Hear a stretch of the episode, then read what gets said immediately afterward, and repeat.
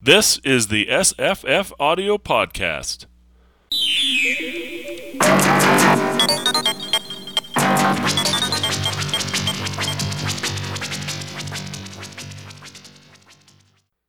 Hi, I'm Jesse.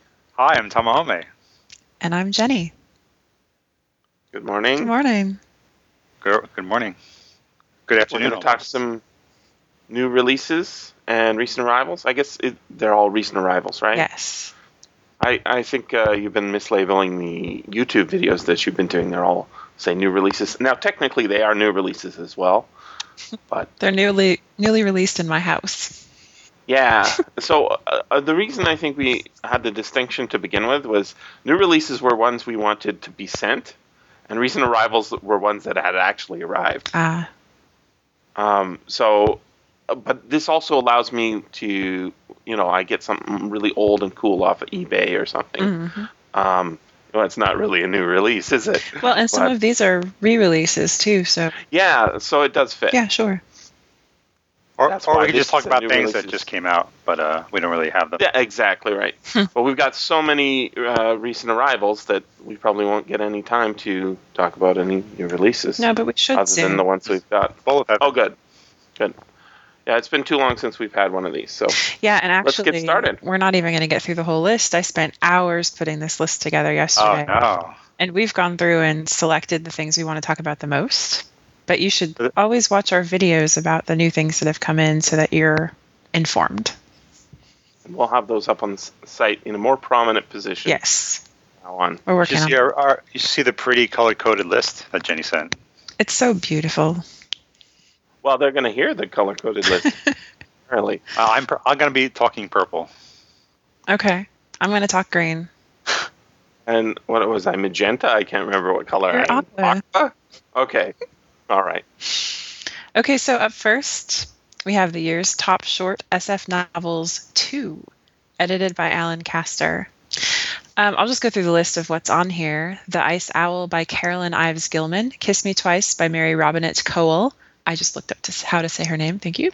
The Ants of Flanders by Robert Reed, The Man Who Bridged the Mist by Kij Johnson, The Man Who Ended History, a documentary by Ken Liu, Angel of Europa by Allen M. Steele. And there's a whole list. We've actually talked about Mary Robinette Cole before because she has been a past contributor to SFF Audio. That's right. I'm a regular listener to her podcast too. yeah, she she's on the what's the five five dudes talking about writing and Writing and her. excuses. Yeah. Yeah, it's great. They're funny. Yeah, and she's on this list several Fast. times because she's a reader too. She, That's right. Yeah, it's good. Uh, do, we don't know who who reads her story, but it's not her, right? Yeah, uh, the the cover just has a list of the readers. So I don't Right. I don't know which person goes with what, but um, you know, most of these stories are Hugo or Nebula nominees. There are just a few that aren't. So these are great stories. hmm I like you made a note saying there, uh, author of the Paper Menagerie. Yeah. For the uh, Ken Liu, yeah. Because that was Um, the year he was nominated in two categories. Right. That, so I think the year's top short SF novels two means it wasn't that there was two this year. It's this. This is the second collection. Right. Is that right? Yeah, we talked Um, about an earlier one this year already. But it's it, it. There are they separate years? So this is the 2012 year one, and that was the 2011 one. No, this is the second volume of 2012. Wow. Yeah. Okay. They're really pouring them out, aren't they? Yeah, and last time was more the short stories. This time it's more the novellas. Yeah, so that makes Well, sense. the- They're bigger. Mm-hmm. Yep. I guess he split it up. Two, three, four, five, six, six stories. Yep. Yeah. That's uh, And- novella length. I said I was interested in the Allen M. Steele story because I never read the Coyote series. Hmm. It's it's, it's basic science fiction. I, Basic I, I. I assume. Like basic research? what do you mean basic science Like- fiction? Like it's probably like old fashioned um, space opera, whatever, space Uh-huh. drama. Foundational. How about that? Foundational science. Rather than steampunk or something like that. right? Or singularity or uh, solar opera. Right. Okay. That's what I That call it. sense. All right. Be a good one to choose. Okay. What's next? Uh, next is the Is that it? 12. which is Passage Number Two by Justin Cronin, read by Scott Brick from Random House. Now, I've listened to this already. Oh, okay. I took it with me on a drive to Alabama and back, so it's really good. Um, so What's the passage? Is Passage that is, um, First book? yeah, that's the first book. It's kind of described often as literary vampire fiction, except for it's. I mean, it is about vampires, but it's more about a virus, so it's more kind of post-apocalyptic in feeling. And honestly, when I got to the end of the passage, I thought I didn't really need to read the next book. I didn't know where it would go, and I was kind of like, yeah, I don't really think this needs to be a trilogy, but I actually really enjoyed this because it goes back and forth. It tells the story from how things happened, and it also catches up with these 12 kind of root vampires and where they are in the story. So it's actually really compelling. And Scott Brick does a great job. He's one of my favorite readers, I think. Uh, he can be awesome for me, but sometimes I don't like him. It it really depends on how the book is told. If it's a first person perspective book, I really think he's great. But when he does like a you know third person, I just most of the time I like eh doesn't mean anything to me. Oh, well, this one was third person. I thought it was great. Really? Yeah. Interesting. I don't. I mean, I don't necessarily notice him in the story. He doesn't do really voices or anything, but um, he kind of gets out of the way of it. You know, really Hmm. appreciate that actually. There's going to be a movie version of uh, that. Apparently, the first one. Oh, that'd be good to see on film. Uh, Ridley Scott's company bought it. Oh, So Yeah, it was a bestseller. I, I, I might check out the first book. You said it was they're really uh, good, right, Jen? Yeah. Isn't Cloud Atlas like uh, just a couple years ago and then it's in the theaters now? Yeah. So Yeah, I guess they're they're turning these over faster. yeah. I think Cloud Atlas is 2005, maybe, or Oh, okay. because it was nominated for um, the Booker that year. Didn't win, but yeah, Cloud Atlas definitely wasn't on the bestseller shelf until the movie No. trailer came out. That started selling in droves. Hmm. And I bet most of those people aren't going to get through it. It's, it's very saw it. literary, isn't it? Yeah. You didn't read it? I didn't finish. Oh, yeah. I'll, I'll finish it. Good. uh, next up, The Walking, The Walking Dead. Dead. This is the second. Is this the second uh, Walking Dead book? It doesn't it doesn't say on there, but you know the the there's the comic book, and that's what this is based on. But I know there was one called The Governor, and this is either the second or the third one. Um, and I'm just wondering if this is something. So my understanding is the way this works is they they've taken a section, at least for the first one. The Governor is a section of of uh, it's a you know sort of story within the greater story of The Walking Dead, and extracted that section and sort of expanded it and added in things from uh, non-main characters' perspectives. Oh, so that might be how this is done as well. Um, Woodbury doesn't sound super familiar, but maybe we can read the uh, description here. Zombie plague unleashes its horrors in the Atlanta suburbs without warning, putting the living against the dead. Caught in the mass exodus, Lily Caul struggles to survive in a series of ragtag encampments and improvised shelters, but the walkers are multiplying. Dogged by their feral hunger for flesh and crippled by fear, Lily relies on the protection of the good Sam- of good Samaritans by seeking refuge in the walled-in town once known as Woodbury. This does sound familiar. At first, Woodbury seems like a perfect sanctuary. Squatters barter for services barter services for food, people have roofs over their heads, and the barricades expand, growing stronger every day. Best of all, a mysterious self proclaimed leader named Philip Blake keeps the citizens in line, but Lily begins to suspect that all is not as it seems. Blake, who has recently come to call himself the governor, oh, has disturbing ideas about law and order. So this does seem to be a, a further expansion of that uh, that little section. Have you read any of the books? I've not read any of the the paper books. I I don't know what happened to our uh, audiobook um, of the first one called The Governor, but I've read all of the comics. Right. Um, I've read some of the and comics. I'm up to the latest double graphic novel, big heavy hardcover, and it's it is really interesting the way Robert Kirkman is a very good writer, and what he does is he says he said, "I'm not going to end this story." No, unlike most people who says who say, you know, I'm going to write this and I have a plan, and really you find out later, now they have no plan, right? He says, there's no reason for me to ever stop writing this. Wow. Which I think is really interesting because he's going against the regular convention. He, he thinks he can just tell any kind of story uh, in a world that he's set up. And I, it, it hasn't gotten tiresome. After even 100 issues of following the story, it hasn't really gotten tiresome. It's it's um, it's still good, That's it. That's which a is very surprising. I, I think so. Did- He, he, he kills people off. It's fun. I mean, it's uh, it's it's good stuff. I, I don't know if I, I can't imagine the TV would go the TV show would go the same way.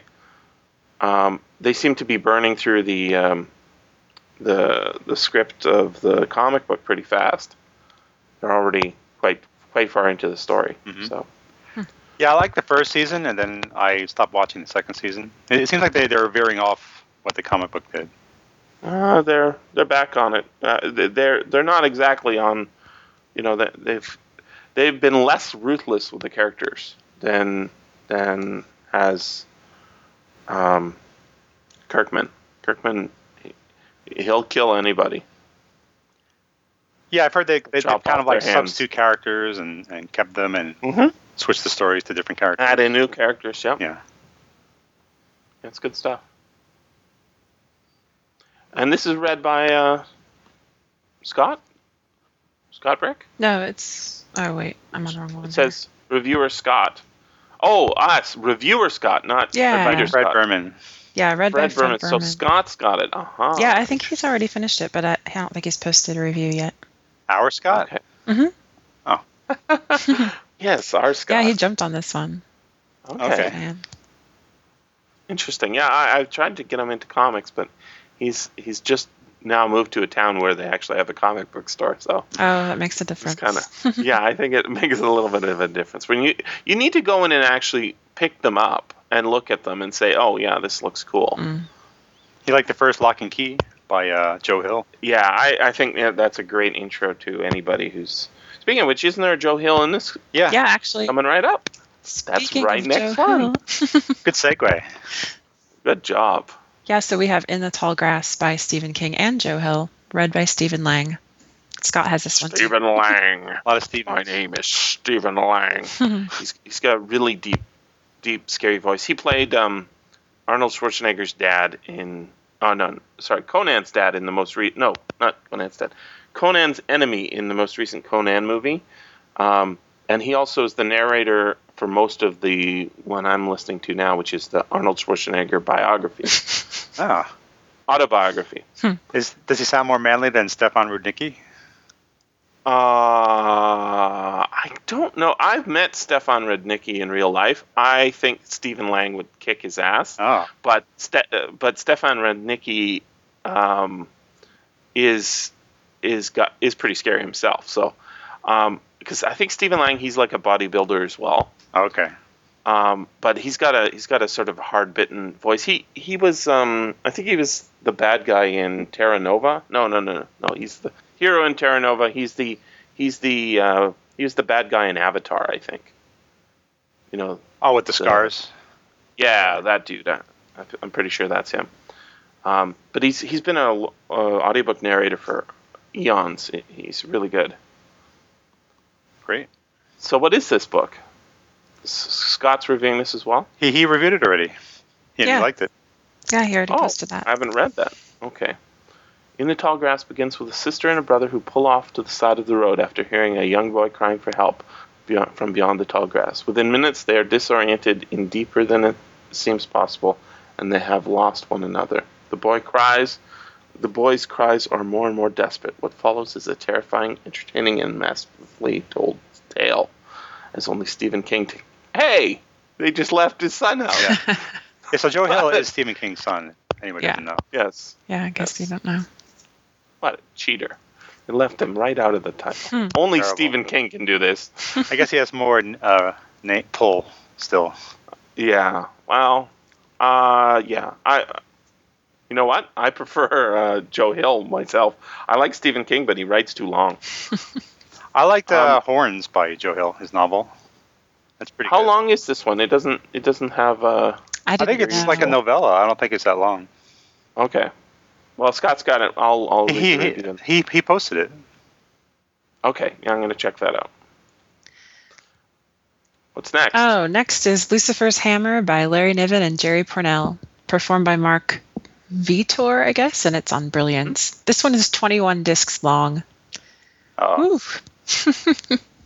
One of Luke's favorite uh, books. is it? So, Yeah. th- is this an older one? Yeah. I meant to look that up. Uh, yeah, it's like 1980 or so. Oh, okay. Um, it's I've read it. It's good. It's um, it does. If you listen to Luke's review, it does have a lot of um, sort of built-in racism, which it kind of like. Uh, it's sort of a pattern with Niven and Pournelle. When you remember, we did uh, the Mote in God's Eye. Right. Mhm. That's like the same era, right? Yeah, uh, I think Mote in God's Eye is earlier, uh, but this one's set on Earth, and it's basically it's an end of the world book. So so this is pre Modi's. pre Modis, yeah. Uh, oh, it's seventy-seven. Okay, so um, it's post-apocalyptic, sort of, or it is it is apocalyptic, and apocalyptic, literally. a little bit of post. Mostly, it's po- apocalyptic. Um, there was a kind of a. Uh, this is a huge book um, in terms of putting uh, science fiction into the bestseller category. Hmm. It was um, very popular as a as a um, a print book, and I think as a paper book, uh, paperback, it, it was very, very, very popular. You know, based on the description, maybe we should be looking around for comets that have slammed into Earth because there are earthquakes, tidal waves, and ice mentioned. And I Uh-oh. think that we're going to have all of those this week, right? Yeah. In our North American weather forecast. It's uh, part of the argument, maybe that the reason Earth has oceans is because of comets. Hmm. I don't. I've heard that argument used in science fiction novels. I don't know uh, how Earth got its oceans, but we've definitely kept them as opposed to any other planet. hmm Um, so yeah, good. I Yeah, I Might said I was interested in. read it read it too recently to to um, to have an urgent burning de- desire to read it but it is an excellent book it's um it's epic Yeah, it looks like it. Epic characters fiction. again weak but um ideas are strong and uh, description very very accurate i think But I- other than the racism that's sort of hidden and I guess it's over 20 hours. 21 wasn't it It was 21 Oh. discs. So, yeah, Okay. over over that. 27 something like that Yeah. It's a big book. Actually, I, I bought a paperback of it the other day because it was cheap. I said, "Oh, you got to have this." Hmm. You could read along. You could do your Oh. own whisper sync. Okay, well, up next, Jesse, I think I've picked this one out for you. Um, Seven Wonders by Adam Christopher, performed by Nick Podehl. This is one of those angry robot on Brilliance audio titles. It's all about superheroes.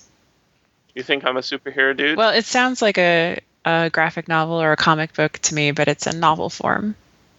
yeah, I'm not. Uh, I'm. I actually don't like superheroes. Well, what kind of like- comic book fan are you? I'm uh, discriminating. I thought you like indie I- superheroes. well, like, like, um, you know, I've no, I'm not. I'm not. I'm uh, basically what I do is I follow writers. So Neil Gaiman writes a book, I'll read that. Garth Ennis writes a book, I'll read that. Um, and there's a few like Greg Rucka. He's done a couple superheroes ones. Yeah, I'll read. I'll read some of that, but I don't pick up books just because they've got you know Captain America in them or anything like that. I you know not since I was a kid. Well, have you tried Adam Christopher? No, I, I've not. I know that Adam Christopher had another book out not that long ago. Empire from State. Yeah, and that sounded pretty interesting. So Yeah. And he's on like a Maybe- podcast every week, it seems Mhm. like. Oh, is he? Yeah. Okay. Yeah, he's pretty growing in popularity, so I was surprised to see a new book so soon. The bustling metropolis of San Ventura is by fear and is a city under siege by a hooded supervillain called the Cowl. when Tony develops superpowers and a- acts to take down the Cowl, however, he finds that he, the local superhero team, Seven Wonders, aren't as grateful as he'd assumed they'd be. Hmm. Not terrible. No. It- It'd be good. maybe- It, it's it's not part of the series, right? No, I don't think so. I'm gonna look more up about this one, and then I'll. Maybe I'll graphic you- audio can adapt it. Uh, you know, I, I would prefer that they do some non uh, superheroes, uh, DC Marvel, Mhm. because I'm just sick of those guys. Right. I'm sick. Uh, you know, how many times does Wolverine have to have the same you know conversation with his enemies, and how many times does you, ha- you reboot Batman? You can't just do it over and over again. Just becomes boring. So, new superheroes gives the potential to um, to give you something new and interesting. You know, um, the guy who created The Walking Dead also did a superhero comic, and it's it's actually quite good. It's um, it's called uh, s- I was gonna say Supreme, but that's not it. Um, it's like Indefeatable or something like that. Um, and it's good. It's like you get a new universe, right? It's not set in the Marvel universe. It's not set in the DC universe, and you know, the twists and turns, and uh, even if the main character isn't killed off, there seems to be pretty heavy consequences to him. I, I just I like that potential rather than you know, Marvel universe, Metropolis, Gotham, etc. So yeah, that's a good idea. Next up, Next up, uh, well, you'd marked this one, Jesse. Breakdown by Katherine Amt Hanna, performed by Ralph Lister. What's that? How did I mark it? An influenza plague decimates humanity. A man loses his wife and baby daughter. Six years after a pandemic devastates the human population, former rock star Chris Price finally makes it from New York to Britain to reunite with his brother. Hmm, sounds pretty good. His passage leaves him scarred in body and mind by exposure to humankind as its most desperate and dangerous. But another ordeal awaits him beyond the urban ruins in an idyllic country refuge. Hey, this sounds familiar. Where Chris meets a woman, Pauline, who is largely untouched by the world's horrors. It sounds like Death of Grass. Don't you think? Oh yeah, I, I mean, it sounds like a lot of post-apocalyptic stuff. I, I don't think I think this may be her first novel on her own too. I was looking around. I'm not. Uh, She's written not something with Nick Podehl, but see what we got for her. So you mark this because it's like Death of Grass? I don't know why I marked it. Sounds it. Usually, usually I mark something because it's uh, you know I know the author or it sounds like an interesting premise. In this case, I think it's the the latter. yeah. Sounds like an interesting premise. And the cover is pretty cool. Um, you know what? That might have been it. I might have seen the video and I said that looks cool. Hmm.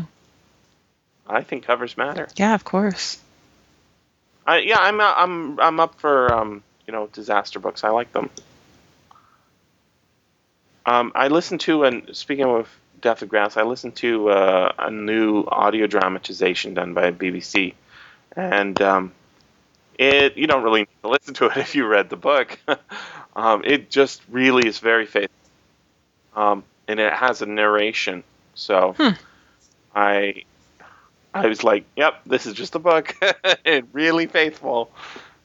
Um, So maybe preferable to the movie, but not necessarily Yeah. better than the book. movie is interesting, but it's not good. Um, and the book's good, although it is. Uh, yeah, it doesn't. It doesn't end on a happy note, does it? Mm-mm. All right. Yeah, the book almost Uh, seemed like an audio drama. It was like mostly dialogue. Yeah, it was, and it, it very much fit. I I think it very much fit. So if you haven't heard the book, I guess you could listen to the audio drama. Mm-hmm. Uh, what's up? Embedded? Yeah, I Yeah. just said that I, I read part of this a while ago. I, Well, let's I say what it is so people know. Okay. Embedded by Dan Abnett, performed by Eric G. Dove. This is another angry robot title, and he pretty much writes military sci-fi. Right? Is that what this is? Looks like it. Well, it's a reporter, and he gets a yeah, and he gets a chip. Well, actually, he go his brain gets copied into a chip that goes into a soldier. Hmm. So I guess you would call it military sci-fi, but it, it's a, a reporter's point of view. Oh, okay. And uh, and Dan Abnett writes mostly those uh, Warhammer uh, 40k books, yeah, that's what he's really known for. which is a, a game tie-in series. So I mean, it wasn't bad. I, sh- I should just finish it, and it's it's not too long either. Hmm. It's a good premise, but uh, I just I just happened to not finish it. He's British. I didn't realize Dan Abnett was British. Hmm. Yeah, he's a very busy writer. He always, he always has something new coming out. Yeah, seems like it. What's the setting for this book? Is it like way in the future, or is it just I think it's near, it near out. future, but uh, but somehow the the uh, brain uploading is possible. Well, and it's it looks like it takes place on the colony planet of 86, so Oh, it yeah, must be maybe a little bit in the future. Right. yeah? oh, considering we haven't got one, two, three, four, five yet. yeah. Well, and on the cover you wouldn't be able to tell. It's just a, a guy in like combat gear and Yeah. Mm. like there's clouds and dust and everything. So could be anywhere. Okie dokie. Now, uh, next one I think is uh, Tam and Jenny. You both read this? Yeah. Um, I think we all kind of marked the Neal Stephenson stuff to talk about because we have Yeah. new re-released audiobooks of both the Diamond Age and Snow Crash. These are, you know, Neal Stephenson's. He's just, um, he's sort of different from most science fiction writers. Mhm. I think he he sort of got a modern classic sort of thing going on, because yeah, you can't really keep him out of print even in audio. Yeah. And I, you know what? I've not read anything, so you're gonna have to tell me. I, I, I explain to me why everybody is either loves or hates Neil no, Neal Stephenson. I would be happy to because I have both of those feelings. okay. and it just for me it depends on which books that we're talking about. Um, both of these books I loved. And Snow Crash, you know, is pretty standard cyberpunk. And then Diamond Age, Tam, would you call that steampunk? Kind of Yeah, steampunk, but with uh, what do you call it? steam Um, cyberpunk. na- there's like nanotechnology, but it's used to create like a steampunk-like world. yeah, It's it's kind really kind of combination. Kind of creative that way. Um, but then there are some books like uh, Quicksilver. That's the first one in that trilogy, The Baroque cycle. the Baroque cycle. That one I actually literally threw across the room. I was so frustrated because it. I mean, what he's trying to do is he's incorporating these historical characters that were important to math and physics, and um, I just don't know a lot about that stuff. And Oh, that sounds good to me. I felt like he he as the author was proving to me how much more he knew than I did. Yeah, he can he can be very information heavy, and if you like geeking out on whatever topic he's writing about, you'll love it. But otherwise, Right. it's probably If not for you- you. yeah. Okay, maybe he is for me. Lo- You know what? Why don't you mark me down for Snow Crash? Because it's been years that people saying, "Yeah, haven't read Snow Crash," Yeah. and I'm like, "Well, yeah, but I hear that it's bad, and I also hear Oh, that no. it's Well, good." Luke didn't like it, but everyone else did. Yeah, I, I. Now you think it's just Luke? Yeah, I, I think he's the only one I've heard of that didn't like it in the whole All right. world. Well, I'll give it a shot. I mean, it, it it's um I haven't heard anything that was definitively negative or definitively positive.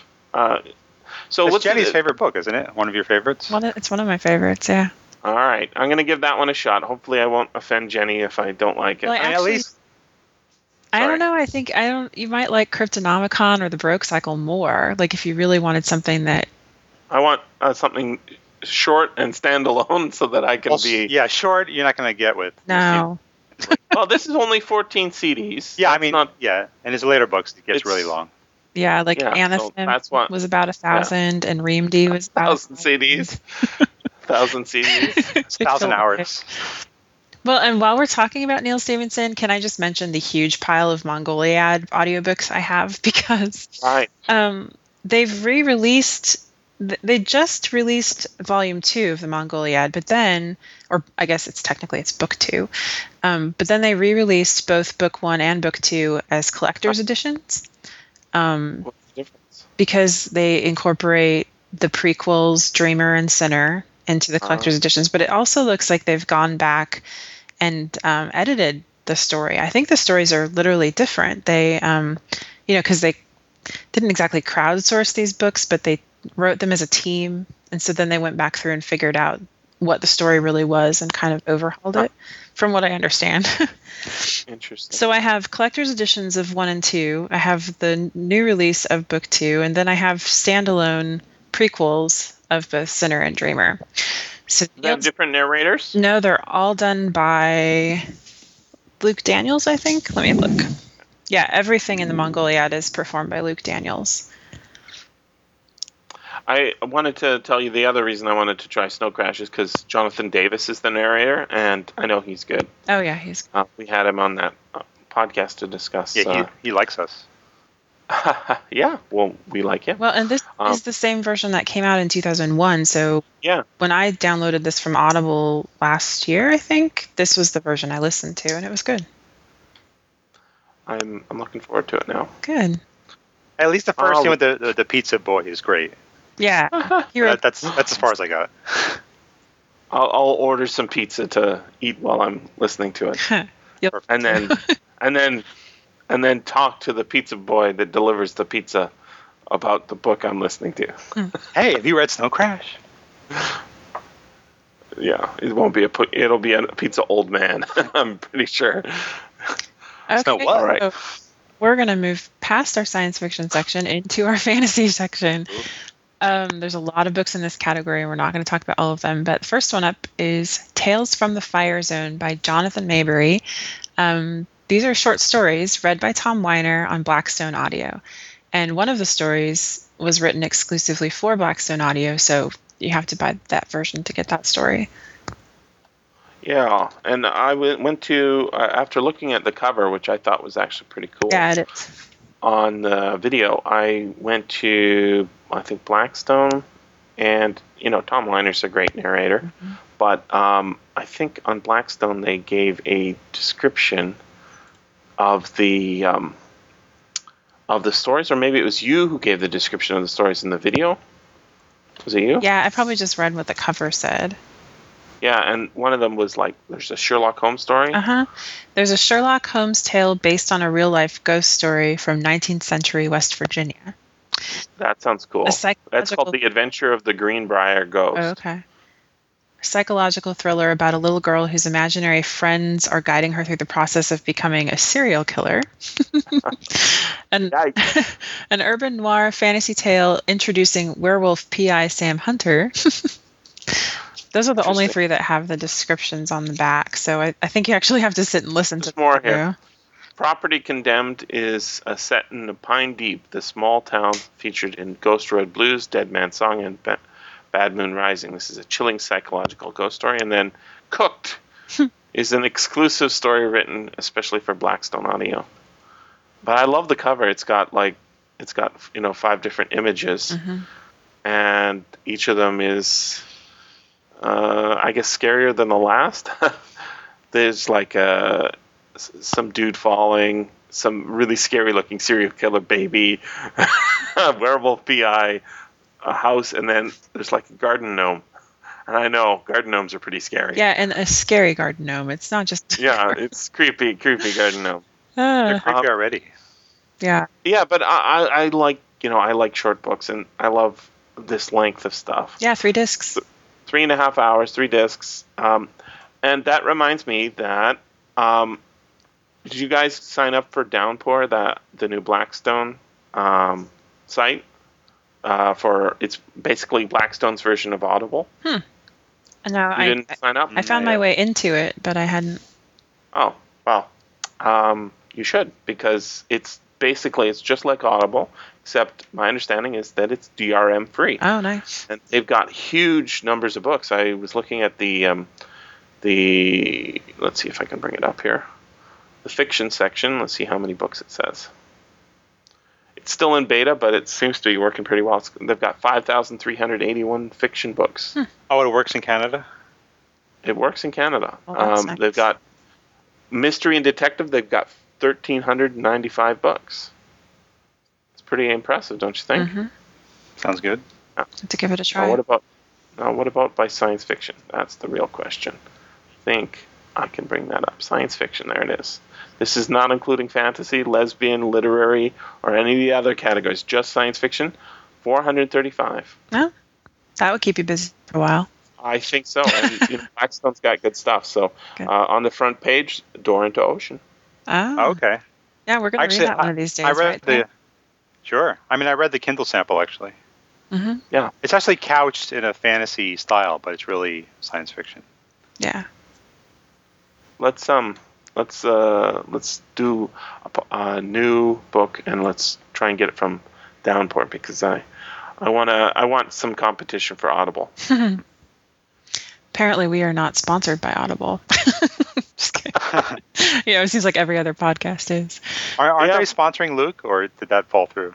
Uh, no, no, they do. I think I think it's Luke the, Bird the way it works. about. They they do it sort of in periods of time. Like you get you know you know sponsored for three episodes or something. Oh. Uh, you know how much you get paid every time somebody signs up? This is the interesting part. Fifteen bucks, Oh, which I believe is the price of uh, a sign up. Yeah, right? that's true. So Interesting. that's how they do it. All right, should we keep going well, here? well, I actually, uh, I just want to mention I, I read the first um, Jonathan Mary- Maberry Joe Ledger book, Patient Zero, Mm-hmm. and uh, Julie Davis has read a lot of the books in his Joe Ledger series, and I think she's reviewed them too for SFFaudio. Yeah, she, I think she liked them against her will, right? She didn't think she, she would, and then she did. I didn't want to like these. Yeah. I think they're like zombies and government agents and stuff. yeah. But uh, she liked it. She really likes the uh, central character. Hmm. I'm gonna have to give those a try. Got 143 horror books on Downpour. Nice. Sign me up for the lesbian books. Uh, let me let me check and see how many they have. Then what if there's only two? Uh, I might get really upset. Let's see. I mean- Lesbians. Uh, oh, they've got a separate section for occult and supernatural. Um, there's only two, Tam. Oh, That was no. a good guess. well, that, well, it those- I- two. yeah. They've got a Jewish section too. Let's see. Huh. How about Jewish lesbians? Uh, they've got four Jewish books, but only two lesbian books. Discrimination. Disappointing. Oh. I bet there's a lot more Christian books. Let's see. Well, uh, Yeah. Dor- Well, it's Door into Ocean, you could say is lesbian because it's an all-female moon. No, I think I think it's like uh, it has to be uh, without any other content. Predominant theme. Yeah. Yeah. Well, without any other content. Every page has lesbian action going on. It's ridiculous. Okay. Next one. All right, next one.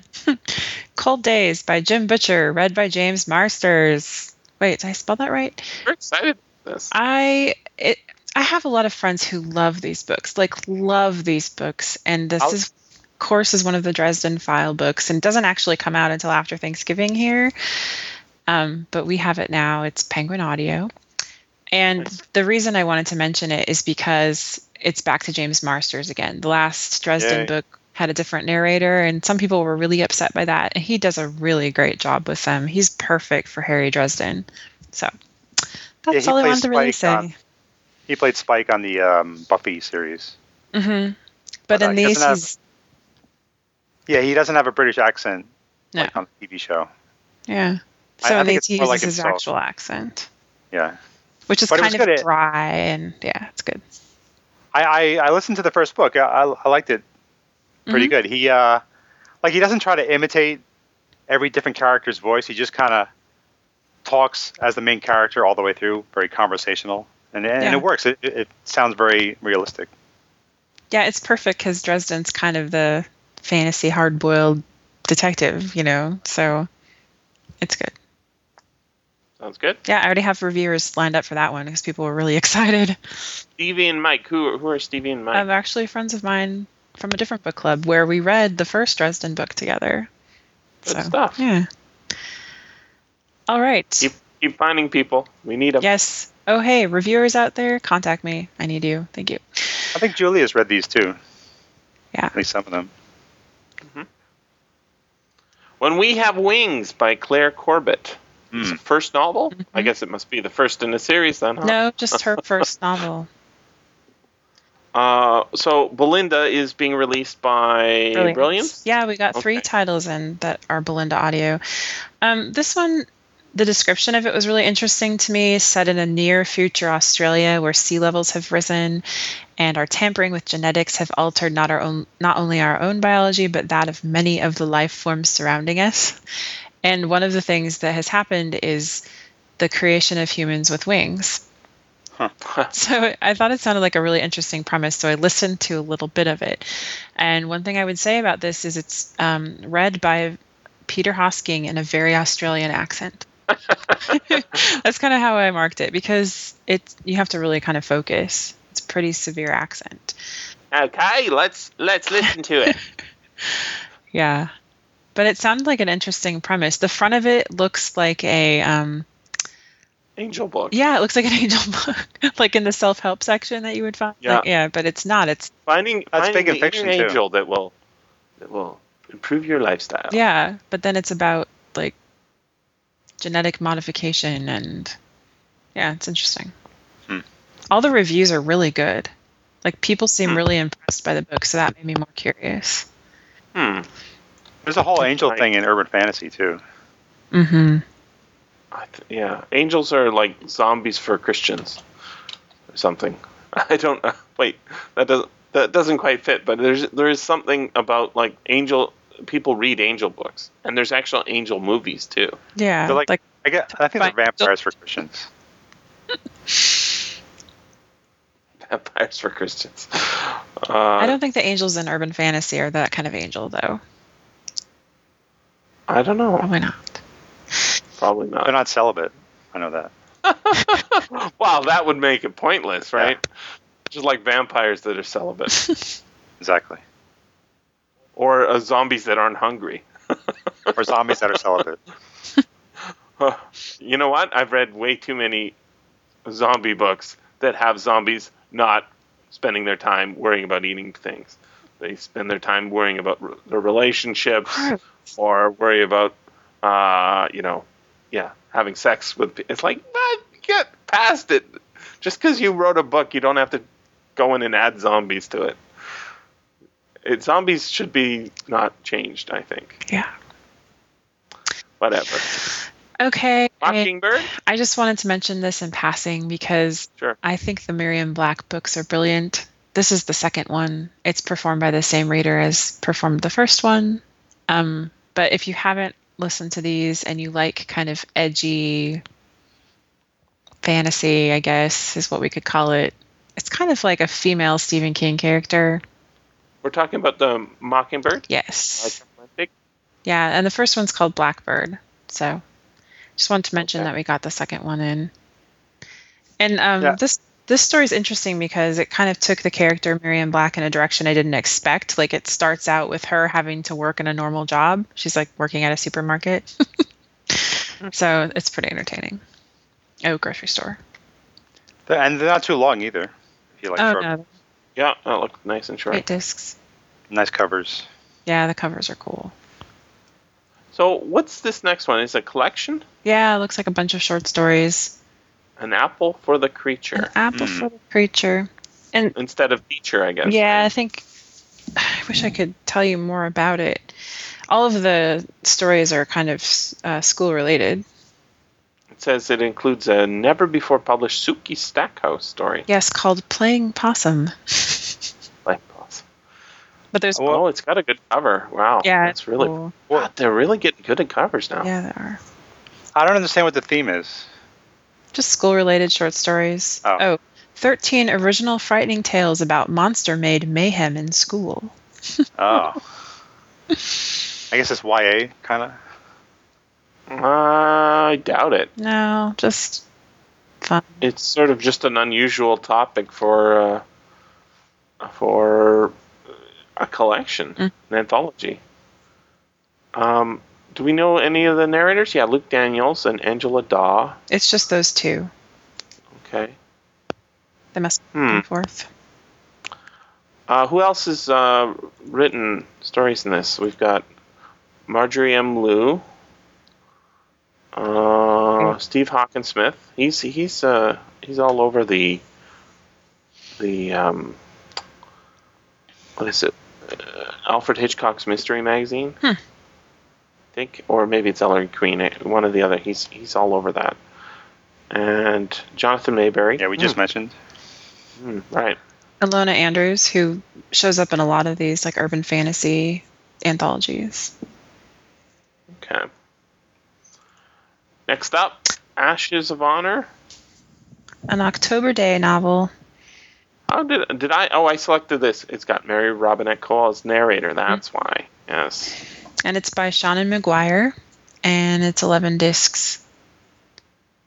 Is that the same Okay. world as the, uh, I guess, the zombie series? No. October Oh. Day. And of course, those are not written by the same author.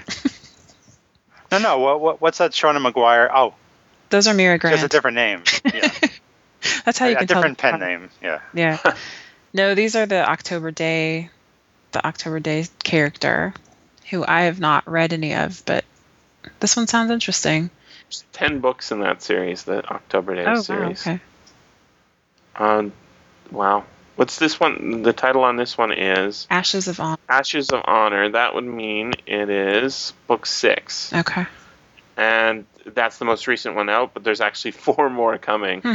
uh, in the next four years. September 2013, there's number seven, 2014, number eight, 2015, How do you number know? nine, and 2010. Uh, sorry, 2016 has uh, book 10. How do I know? I'm looking at the Wikipedia entry on uh, Seanan McGuire. Oh. Can you believe she sold books for the next five years? She must have quite the following. Uh, clearly, that's uh, usually you don't book that far ahead. You know, Mm-mm. it's like a year ahead, maybe. She's set for life. Yeah, and you know, I've only read her zombie books, so I feel like I need to try some of the other side of things. Great. What's up next? Night Watch. By Sergei Lukianenko. Oh, nice pronunciation. I don't know how you say it. Uh, performed by Paul Michael. This book is just like one of the top sellers in Russia. It's a. Oh, right. Okay. So it's a really- translation, right? Mm hmm Yeah, it's not in Russian. I mean, have originally this it in was print at home. I just haven't read it yet. So it's long. Oh, it's interesting looking. Um, was there? Yeah, there's a TV movie. Mhm. I think. Oh, two films based on the novel, 2004 Night Watch, and the follow-up Day Watch have been produced. Yeah. Huh. and it's all about like dark and light and they're the others living among us it's an ancient race of humans with supernatural powers so looks like it fits very well into a fantasy scenario except for it's set in modern day moscow Just sounds like You know, we might be able to though. sell Luke on this because um, he's been really into the foreign, foreign fantasy. oh yeah i should ask him Yeah, I'll uh, put it to him. okay so the next one i've marked just because it looks like a lot of fun and i don't even really listen to this kind of book but The zombie PI. The cover's great. It's called Death Warmed Over, Dan Shamble, Zombie PI by Kevin J. Anderson, performed by Phil Gigante on Brilliance. narration. I bet. Yeah. And it's set in New Orleans, looks like. And the description of it just makes it sound like it's a lot of fun. Great cover, yeah. Great cover. It's only eight Yeah. discs. Uh, you, you know, you're gonna pick that up and look at it, even if you don't read it. You gotta look at the cover. It's great. Yeah. It's funny. Uh, yeah, I, I don't, I don't accept the premise at all. it's been hell being a detective, especially for zombie PI Dan Shamble. he has a human lawyer for a partner, a ghost for a girlfriend, but just because he was murdered doesn't mean he'd leave his clients in the lurch.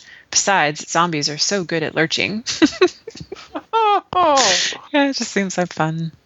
He's good at brain finding. He would be. Uh, Kevin J. Anderson. Um, how long is this? Eight discs? discs. Eight discs. Okay, so it's a short one for him. could he could toss this one off, you know, in between three uh, Dune novels. Yeah, it's like one hike and he can dictate it. exactly. That's why I know the name. I couldn't figure it out. He's a He's actually he's actually capable of good writing. Um, it's just that that's not what people seem to buy. so he's very Oh. very prolific. yeah, it's it's getting mixed reviews. It's got six six reviews, four for uh, three and a half stars. Yeah.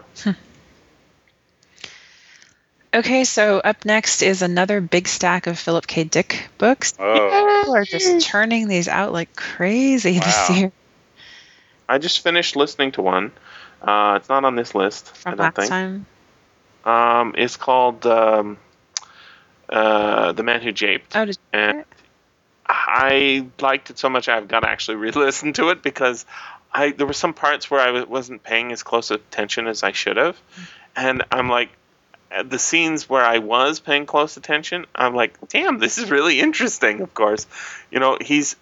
I, I, I get the sense though that the narrator is either doing something that I'm not used to, or or that the character is not who I thought he was. Because most Philip K. Dick characters, they're very, um, they're not really confident. They're, they're just sort of living, and they they they're, you know, like they're more like um, questioning. And this guy seemed a lot more confident than than I think uh, he should be. just because he seems to, know, he's living in a Philip K. Dick world, you know.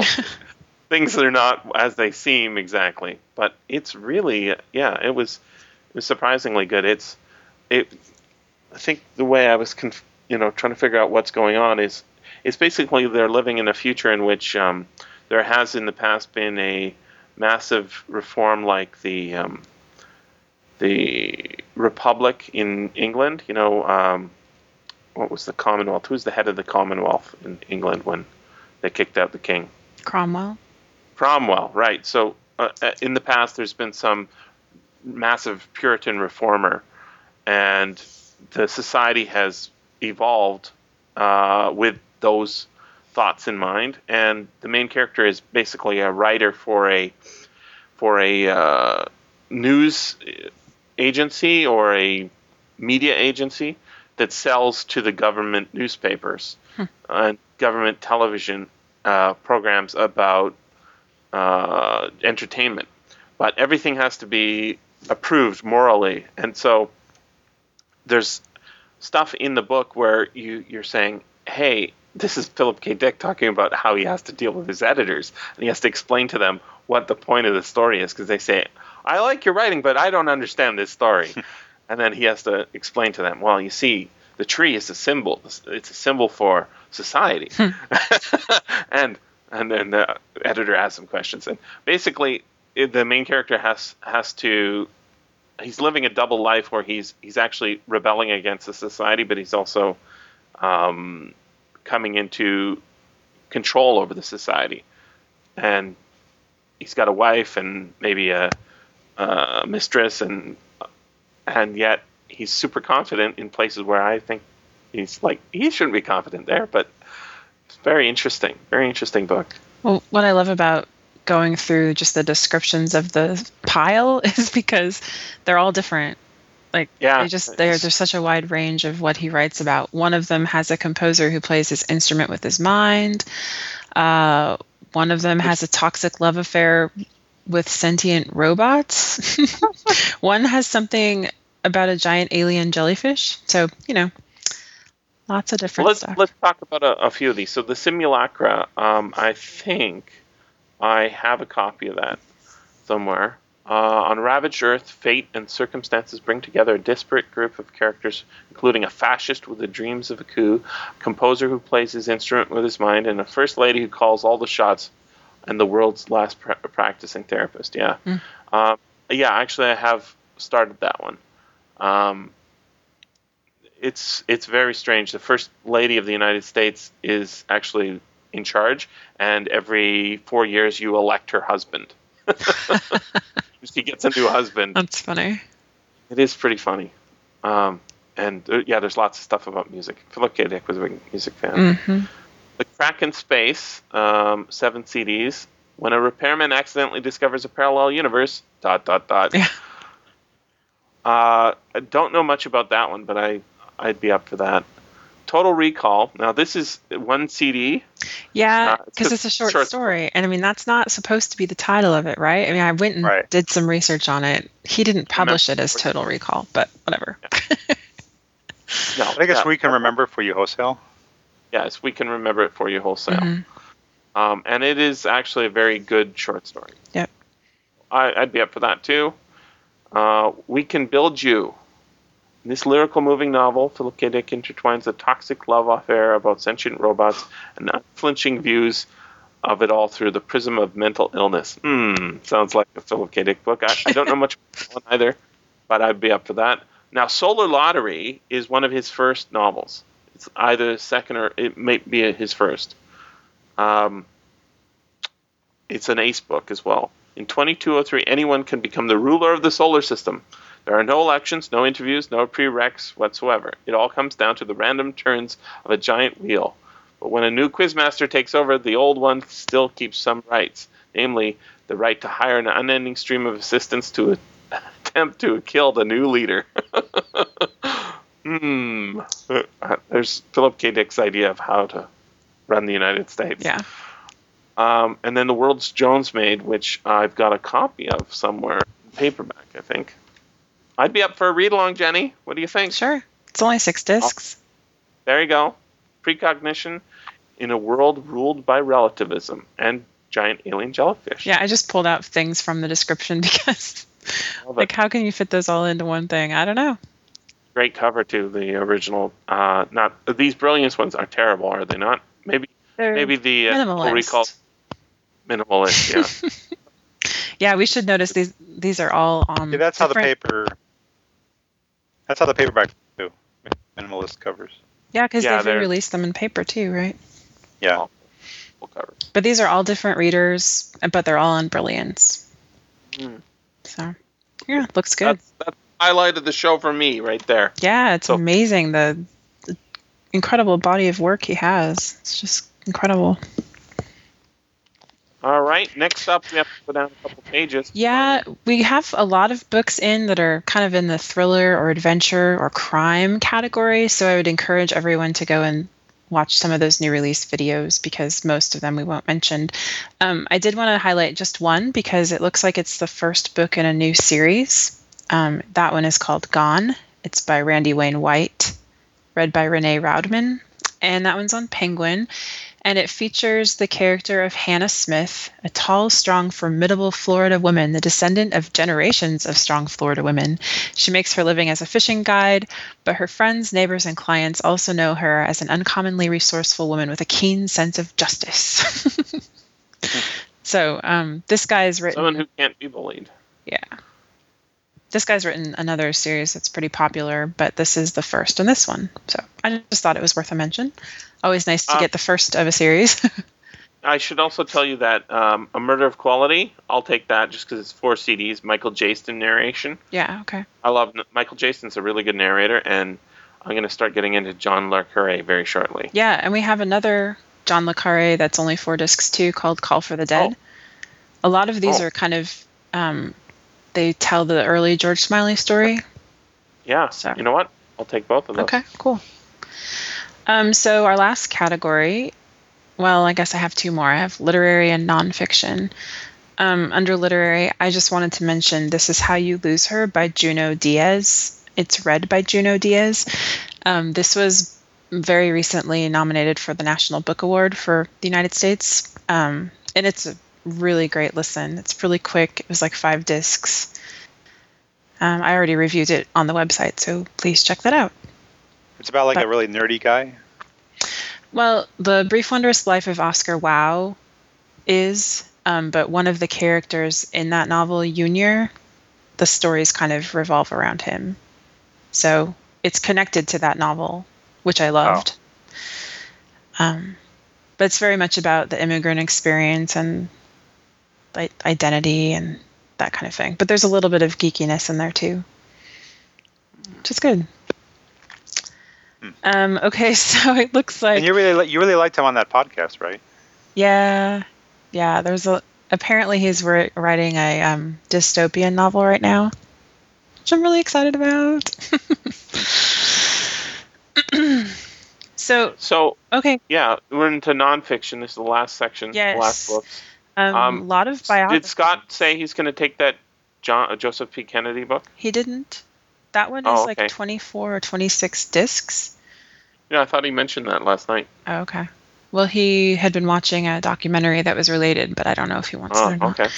It's a big one. Um, there's also Waging Heavy Peace by Neil Young, read by Keith Carradine, who was um, on that Wow, Nashville Keith movie. Carradine. Okay. Yeah, Um, he's, he's related to the other Carradine. yeah. David.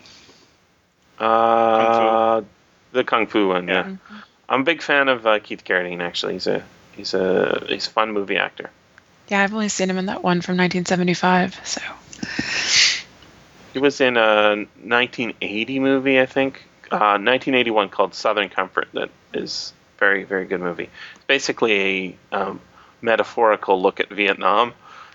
Um, a National Guard uh, squad in in Vietnam, uh, sorry, in Louisiana goes on maneuvers in the swamp, and um, that it turns out that they stumble over like some moonshiners or something down there, and they, you know, offend them somehow, but they're they don't have any real ammunition.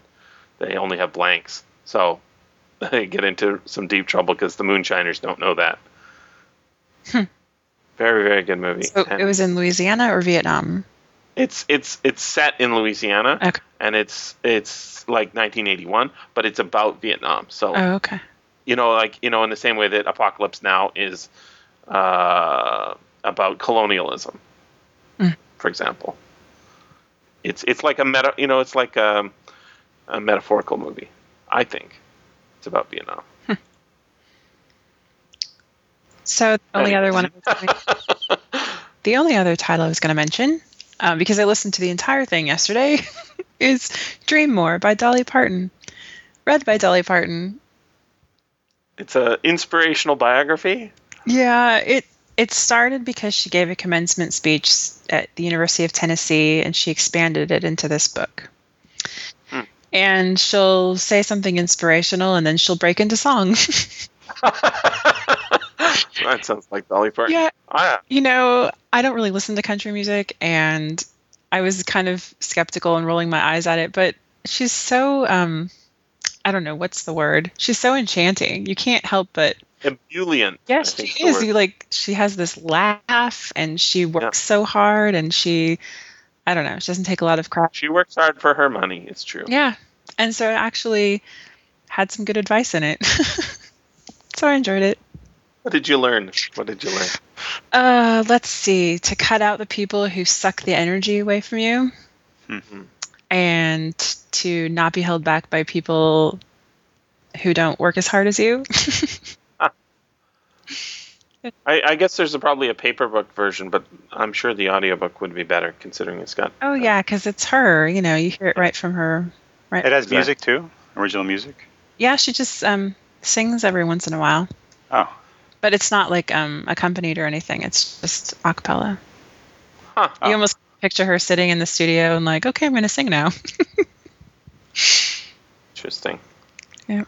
Yeah, we've gotten a a lot of biographies lately, huh? yeah, definitely. Cool.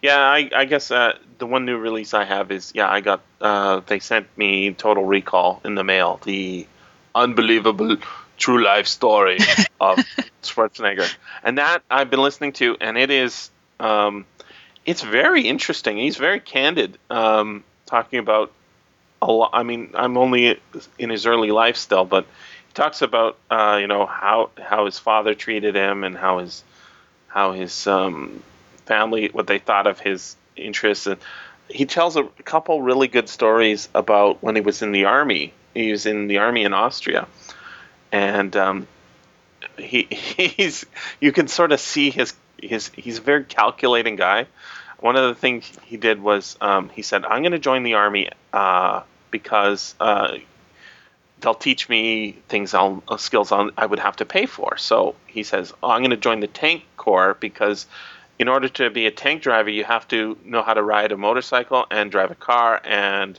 uh, I think a truck, right? You have to be taught those things before you can even learn to drive a tank. Hmm. And otherwise, he would have to pay for lessons for those things. So that's his his cunning plan, right? Um, but then uh, he does he, he does it and goes into it and he's he's doing pretty well. Except uh, one day they go out on maneuvers in the tank and they have to park the tank, you know, in the woods and sleep under them. And he parks his tank, uh, climbs underneath it, sleeping. And when he wakes up in the morning, the tank's gone. Oops. And he's like, yeah, he's like, what the hell? Where did it go? Um, turns out he forgot to put the parking brake on, and so while he was sleeping, uh, it slowly crawled down into a lake and went in face first. Um, so uh, when they finally hauled it out, the gun had to be rebored and uh, the inside had to be cleaned, and he, he got lots of uh, punishment for that. How, how many push-ups did he get for that? uh, um, he he got. I think they made him uh, open the bottom hatch of the tank um, and crawl over the tank, through the tank, down under the mud, back through. He had to do that 50 times or something like that. Mhm. So he just got caked in mud. And then later on in his tank driving career, he was backing the tank up and he knocked over a building. Um, and they they said, if this isn't fixed by the time I'm back from lunch, you're out of here. Huh. And so to get everybody together and have them rebuild the, the building. So did you So- did you say that it's not him reading it? It, it's a combination. It's interesting because um, I thought I thought it would just be Stephen Lang all the way through, but actually it's uh, Arnold reading some chapters and Stephen Lang reading the others. The abridged version, which is not the one I got, uh, is eight hours, and this one I think is let's see, it's twenty hours, something. Yeah, twenty-five hours. So Hmm. um, it's uh, got a lot of Stephen Lang. But he tries to sound like Arnold. Hours. No, no, he doesn't. Oh. He just sounds he just sounds manly. I do like biographies, well, autobiographies read by the Yeah. actual person, if Yeah, me too. because you know it's their life and their voice. It's nice. Mm-hmm. Didn't Arnold Yeah. used to like go to bars and look for fights just like practice? Oh yeah, that's in there stuff? too. He, he he's you know he's not a very smart man in many ways, and he's he's he's a very smart man in other ways. He's he's he's calculating, but he's not. He has no self reflection. Like except when he looks at himself in the mirror, you know, he's like he doesn't he doesn't um, he doesn't do a lot of deep thinking. He's more about the physicality and Mhm. yeah, he he talks about going to bars and he every every day they'd go to the bar after working out and get into fights and he talked about knocking some guy's teeth out and the police came and they were arguing as to how much to how much it would cost to have him get new teeth and Arnold didn't want to pay as much as the guy wanted. It's like, "What? This is terrible." Just terrible, not not very reflective, uh, not very smart. But he on the other hand, he is smart, you know, like he's just um, he's written a very compelling autobiography, but it's not in the the tradition of um, you know uh, Christopher Hitchens or anything like that. It's it's much more um, simple. He's he's like um, he's unreflective. I think is what it is. I, I also saw that uh, documentary when he was a bodybuilder and he was competing against Lou Ferrigno, and he was very, Hmm. uh, very good at scheming and getting his way to win the contest, Very good at it. psyching out the other people. Yeah. I mean, he's very, he's very successful in the things that he's gone into. Yeah, um, actually, I was reading on a blog uh, just the other day, yesterday, I think it was. Um, somebody said uh, that they are finally going to do the King Conan movie that he they promise at at the end of the first Conan movie. There's a um, a little clip of Arnold sitting on a throne. Yeah, I remember that. Right, and you know the next movie was a piece of crap. Yeah. Uh, and so we've been waiting. You know, I don't know, thirty years. Uh, well, he's old now. Yeah. if he's ever going to do a King Conan movie, it's going to have to be soon. Um, and they it sounded like there was production, uh, at least pre-production underway for for that. It's not the same director as the first movie, is it? Or is he No. dead? Uh, John Milius, I don't think he's alive. I don't know. Not working much if he is.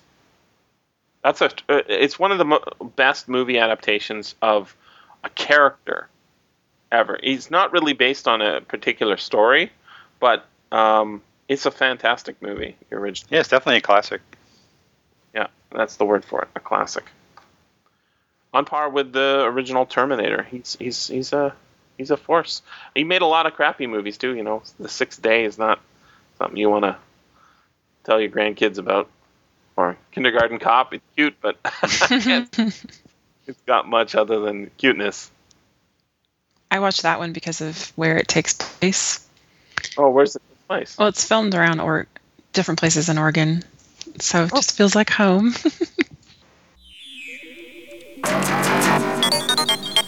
This has been the SFFaudio Podcast.